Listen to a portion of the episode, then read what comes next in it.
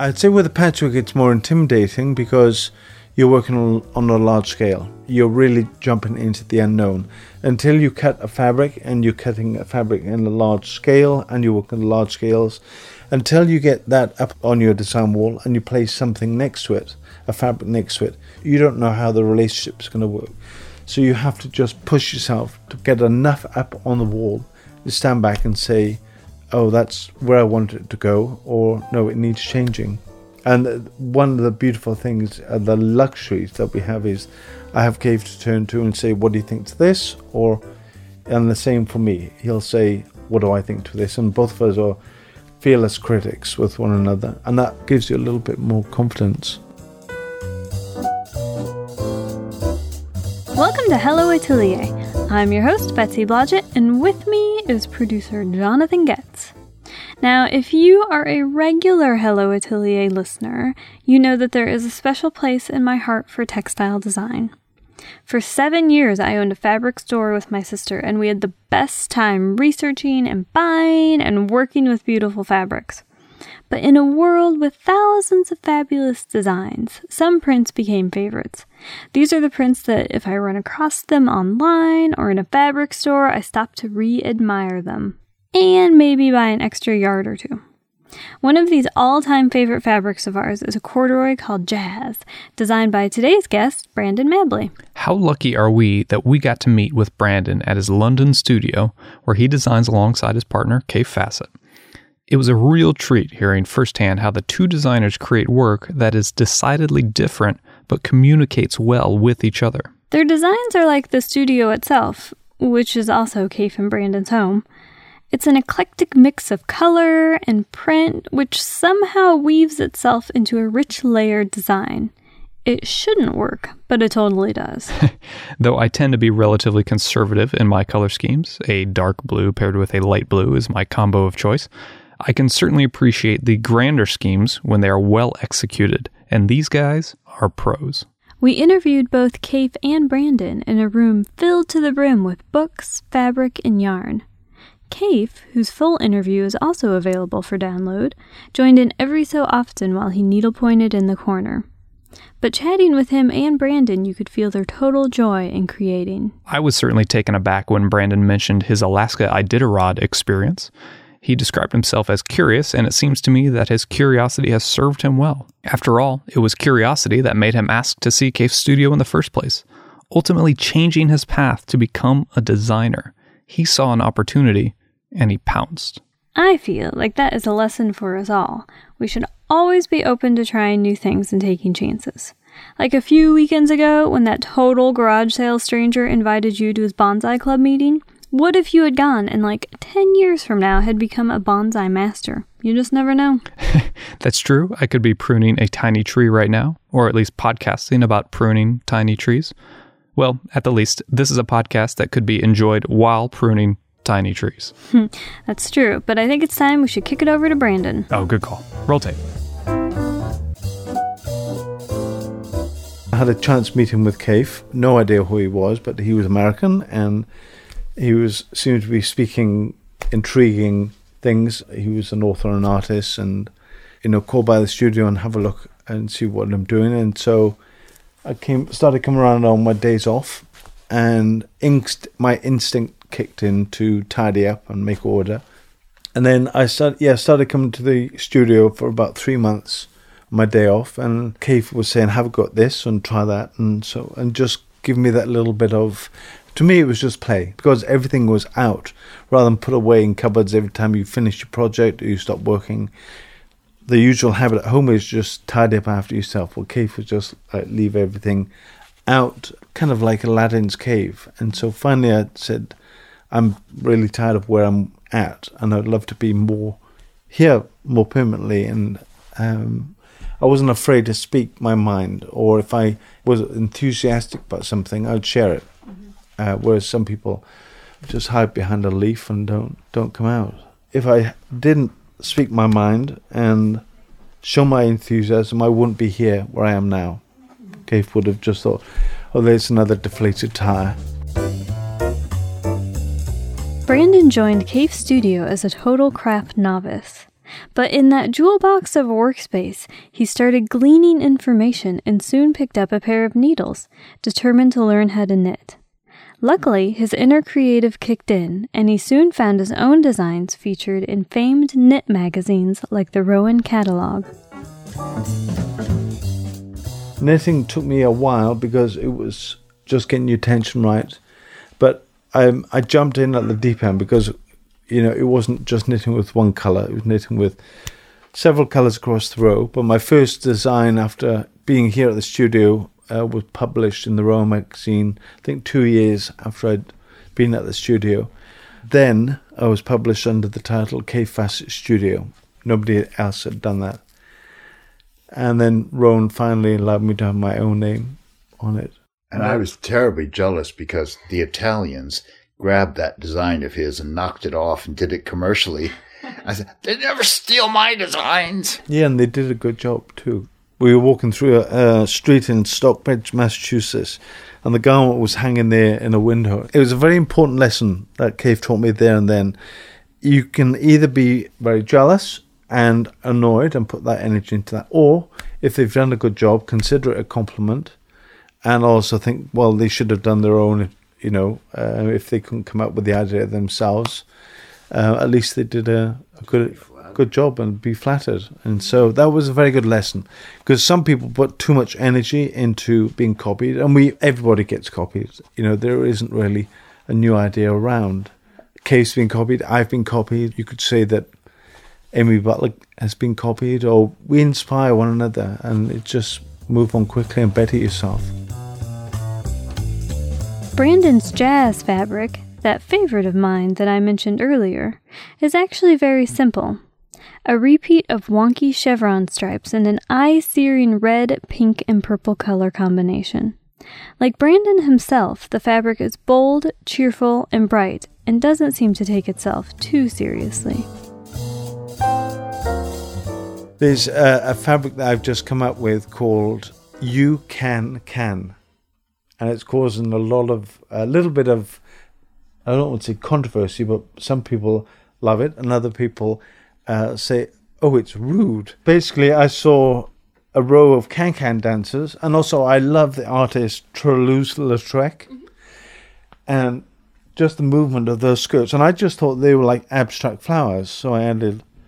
And also, I was with Amy and David Butler in Tennessee for a vacation last year, and I had my legs underneath this crisscross table, and the shadows on the legs looked like I was wearing a pair of fishnets. Well, I'm, yeah, I will not ever be wearing a pair of fishnets, but that kind of idea. This is this is how my mind works, and a bit of humour always goes a long way for me.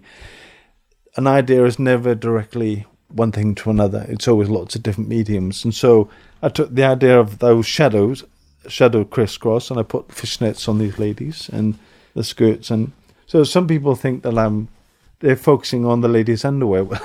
I don't even think about their underwear.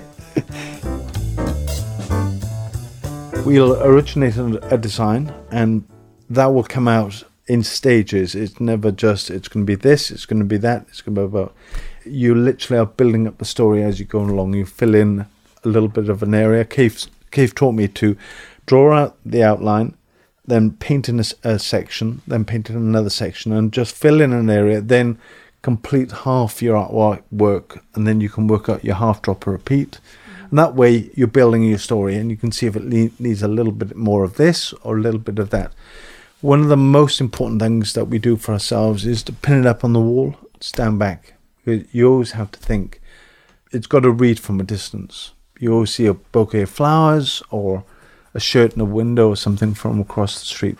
When I'm designing one of my quilts to go into the book, I try and primarily do it with more of my fabrics than mix it with Kaffe's and Philip's because I'm trying to push my fabrics or show people how, how to use them. Whereas when Kaffe is designing, he will use a mixture of his fabrics, Kaffe, uh, Philip's, and mine. And what's beautiful about the collective is that we're three very different artists uh, but our designs work together but give one another space. Mm-hmm. If you do the, try and do the quilt just purely with your own fabrics, it doesn't cut it. I don't know. It uh, Can you explain it better, Kaffe? It, it's just richer when you have the handwriting of. I mean, Philip does these wonderful botanical flowers and things, you know, f- from old uh, archive material. So there's a wonderful antique quality to his uh, prints. And then mine are kind of painterly flowers and geometrics and things, considering on color. And then Brandon is is really kind of very edgy, primitive, kind of exciting. Ethnic, ethnic feel yeah. to his uh, I, I think if you did a quilt all just 100% Philip's, it could look a little bit like a compost because there's lots of cut up flowers and cut up vegetables and, and dents. And with uh, Kaffe, he's just got a, a little bit more of a simplicity, whereas I'm really simpler but more graphic and bolder. And when you place those together, it gives the three of us, it gives uh, us a little bit more space. One thing I don't know that's entirely clear is that Kaffe and I oversee every step of uh, the way with the books and the presentation. We would design the fabric, we cut up the fabric, we then have it sewn, and the instructions are written by somebody else.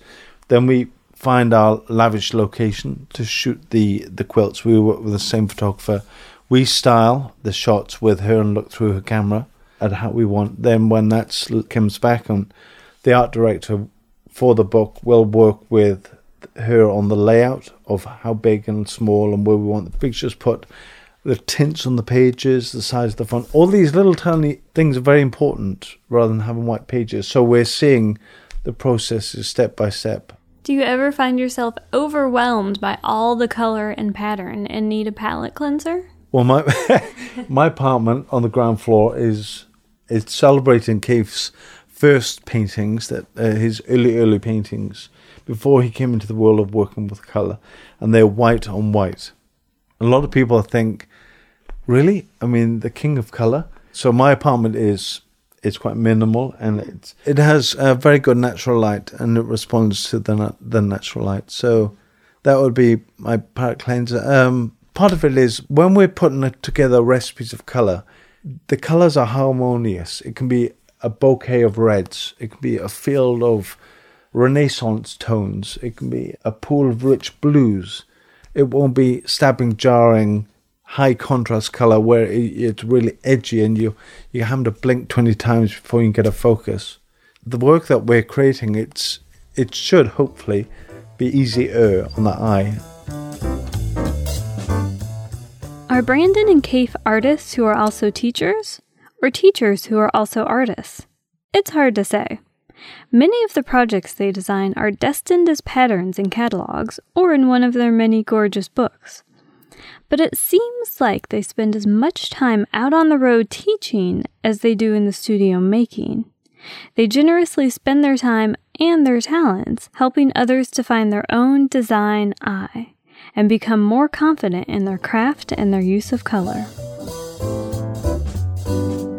I think that we're in the world of education. What we're doing in in the classes is getting people to go where they wouldn't expect themselves to go. So they might come to class thinking, "I'm going to do a red quilt to go with my red curtains," or "I'm going to, mm. you know, I've got a pink bedroom. I want to do a pink quilt," and I'll just tell them, "Darling, you can repaint the bloody bedroom.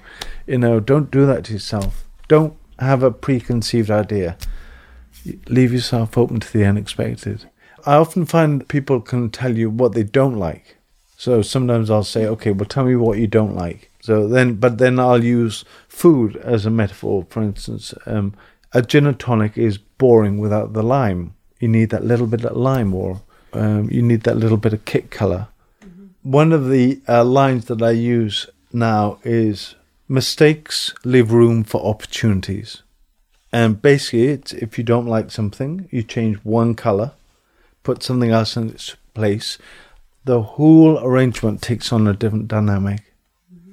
Uh, we're all afraid of making a mistake, or we want to be, but very often, what I've learned from Kaffe is if you bring in a color and you don't like it, leave it in there, and then move on, and then bring it in again, and that attention is shared, and quite often it becomes just that little ticket that is needed that you couldn't conjure up in your mind's eye until you actually saw it. You learn from your the participants so much because one of the beautiful things is that we will encourage them to put up their cut pieces on the wall. Then we walk on to the next person rather than stay there and wait for the paint to dry. Mm-hmm.